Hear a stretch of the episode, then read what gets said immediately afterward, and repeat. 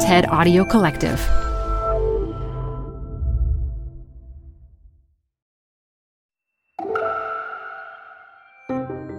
You're listening to TED Talks Daily. I'm Elise Hu. What will it mean to be human in the future? Mind and machine are melding more and more as technology evolves. In her 2020 archive talk from TED at Wells Fargo, writer Rebecca Knill, who calls herself a cyborg, will explain how the blurring lines between man and machine have already meant huge breakthroughs for the deaf. Support comes from Zuckerman Spader. Through nearly five decades of taking on high stakes legal matters, Zuckerman Spader is recognized nationally as a premier litigation and investigations firm. Their lawyers routinely represent individuals, organizations, and law firms in business disputes, government and internal investigations, and at trial, when the lawyer you choose matters most. Online at Zuckerman.com. The best place to see stars is at home with Prime Video. Get everything included with Prime, like Mr. and Mrs. Smith, starring Donald Glover and Maya Erskine. Rent or buy hits like Mean Girls, starring Renee Rapp or add on channels like Max for the HBO original Curb Your Enthusiasm with Larry David. You've never seen so many stars in one place. Prime Video. Find your happy place. Restrictions apply. Prime membership not required to rent or buy. Prime membership required for add-on subscriptions. See Amazon.com slash Amazon Prime for details. My name is Rebecca, and I'm a cyborg.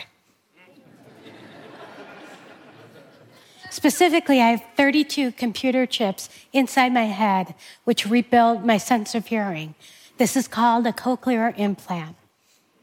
You remember the, the Borg from Star Trek? Those aliens who conquered and absorbed everything in sight? Well, that's me. The good news is I come for your technology and not for your human life forms. Actually, I've never seen an episode of Star Trek. But there's a reason for that. Television wasn't closed captioned when I was a kid. I grew up profoundly deaf. I went to regular schools and I had to lip read. I didn't meet another deaf person until I was 20. Electronics were mostly audio back then. My alarm clock was my sister Barbara, who would set her alarm and then throw something at me to wake up. My hearing aids were industrial strength, sledgehammer volume, but they helped me more than they help most people. With them, I could hear music and the sound of my own voice. I've always liked the idea that technology can help make the world more human. I used to watch the stereo flash color when the music shifted, and I knew it was just a matter of time before my watch could show me sound too. Did you know that hearing occurs in the brain? In your ear is a small organ called the cochlea. And the cochlea is lined with thousands of receptors called hair cells. When sound enters your ear, those hair cells, they send electric signals to your brain, and your brain then interprets that as sound. Hair cell damage is really common. Noise exposure, ordinary aging, illness, my hair cells were damaged before I was even born. My mother was exposed to German measles when she was pregnant with me. About 5% of the world has significant hearing loss. By 2050, that's expected to double to over 900 million people, or one in 10. For seniors, it's already one out of three. With a cochlear implant, computer chips do the job for the damaged hair cells. Imagine a box of 16 crayons. And those 16 crayons in combination have to make all of the colors in the universe. Same with the cochlear implant. I have 16 electrodes in each of my cochleas. Those 16 electrodes in combination send signals to my brain representing all of the sounds in the universe. I have electronics inside and outside of my head to make that happen, including small processor, magnets inside my skull, and a rechargeable power source. Radio waves transmit sound through the magnets. The number one question that I get about the cochlear implant when people hear about the magnets is whether my head sticks to the refrigerator.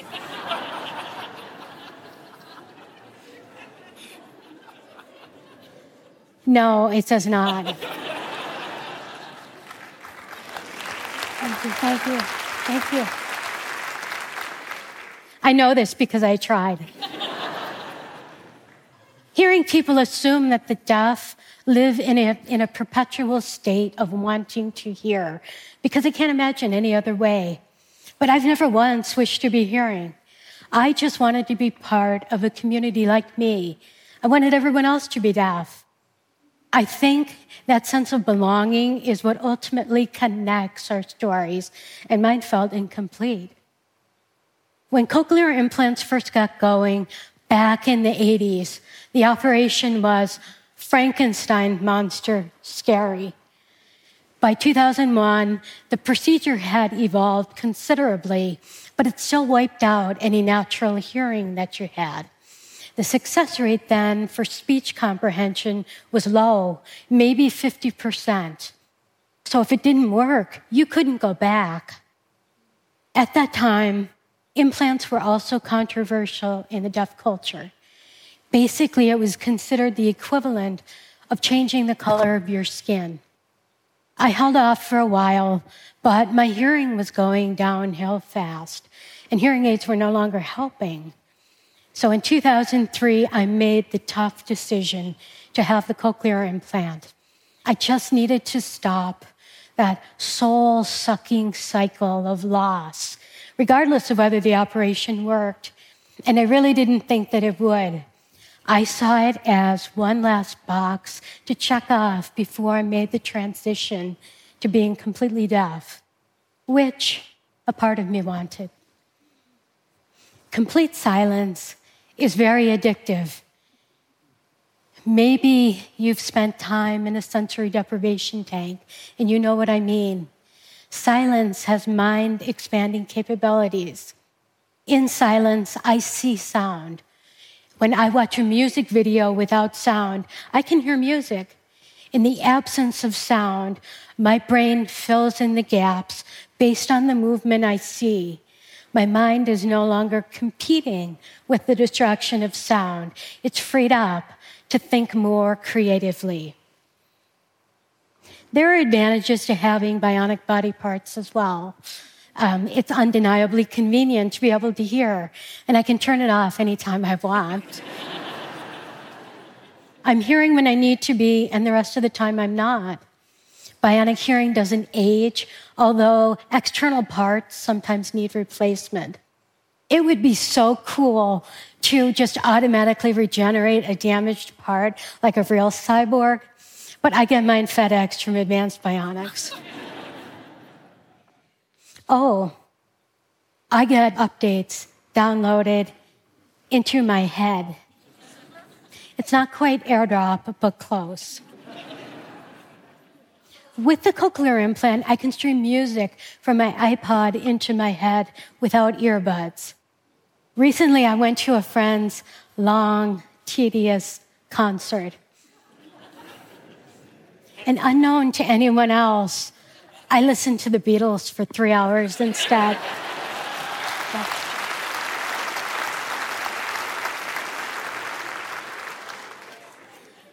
Technology has come so far, so fast. The biggest obstacle I face as a deaf person is no longer a physical barrier. It's the, the way that people respond to my deafness, the outdated way people respond to my deafness pity, patronization, even anger, because that just cancels out the human connection that technology achieves. I once had a travel roommate who had a complete temper tantrum because I didn't hear her knocking on the door when her key didn't work. If I hadn't been there, no problem. She could get another key. But when she saw that I was there, her anger boiled over. She, it was no longer about a key.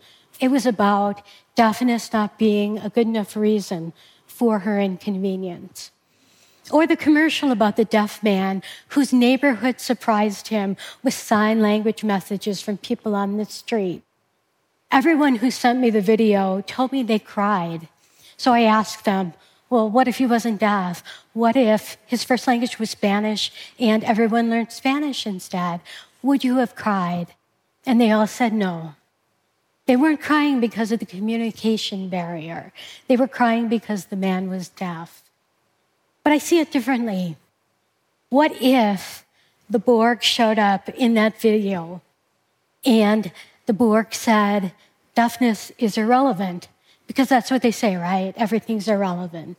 And then the Borg assimilated the deaf guy, not out of pity, not out of anger, but because he had a biological distinctiveness that the Borg wanted, including unique language capabilities. I would much rather see that commercial. Why does thinking about ability make people so uncomfortable? You might know a play, later a movie called Children of a Lesser God by Mark Medoff. That play, that title, actually comes from a poem by Alfred Tennyson.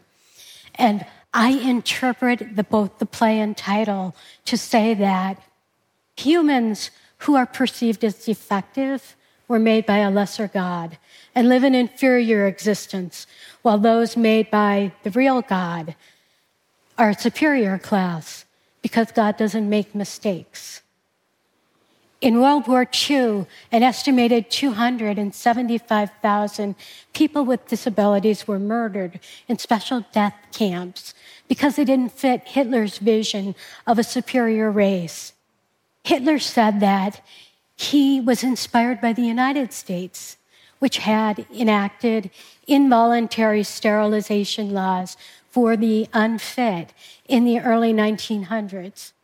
That practice continued in more than 30 states until the 70s, with the last law finally repealed in 2003. So the world is not that far removed from Tennyson's poem. That tendency to make assumptions about people based on ability comes out in sentences like, You're so special. I couldn't live like that. Or, Thank God that's not me. Changing how people think is like getting them to break a habit. Before the implant, I had stopped using the voice telephone and switched to email, but people kept leaving me voicemail. They were upset that I wasn't reachable by phone and not returning messages. I continued to tell them my situation. It took them months to adapt. Fast forward 10 years, and you know who else hated voicemail? millennials. and you know what they did? They normalized texting for communication instead. Now, when it comes to ignoring voicemail, it no longer matters whether you're deaf or just self absorbed.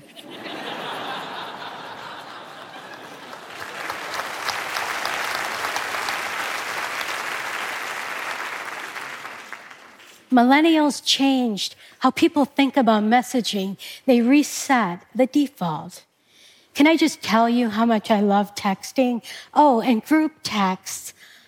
My, I have six siblings. They're all hearing, but, but I don't think any less of them. and we all text. Do you know how thrilling it is to have a visual means of communication that everyone else actually uses? So I am on a mission now. As a consumer of technology, I want visual options whenever there's audio. It doesn't matter whether I'm deaf or don't want to wake the baby. Both are equally valid. Smart designers include multiple ways to access technology, but segregating that access under accessibility, that's just hiding it from mainstream users. In order to change how people think, we need to be more than accessible. We need to be connected. Apple did this recently. On my iPhone, it automatically displays a visual transcript of my voicemail right next to the audio button. I couldn't turn it off even if I wanted to. You know what else? Netflix, Hulu, Amazon Prime no longer say closed caption for the hearing impaired. They say subtitles on or off, with a list of languages underneath, including English. Technology has come so far. Our mindset just needs to catch up. Resistance is futile. you have been assimilated. Thank you. TED Talks Daily is hosted by me, Elise Hu, and produced by TED. Theme music is from Alison Leyton-Brown, and our mixer is Christopher Faizey-Bogan. We record the talks at TED events we host or from TEDx events, which are organized independently by volunteers all over the world. And we'd love to hear from you. Leave us a review on Apple Podcasts or email us at podcasts at TED.com. Support for TED Talks Daily comes from Odoo. If you feel like you're wasting time and money with your current business software or just want to know what you could be missing, then you need to join the millions of other users who switched to Odoo. Odoo is the affordable all in one management software with a library of fully integrated business applications that help you get more done in less time for a fraction of the price. To learn more, visit odoo.com slash TED Talks. That's O-D-O-O dot com slash TED Talks. Odoo, modern management made simple.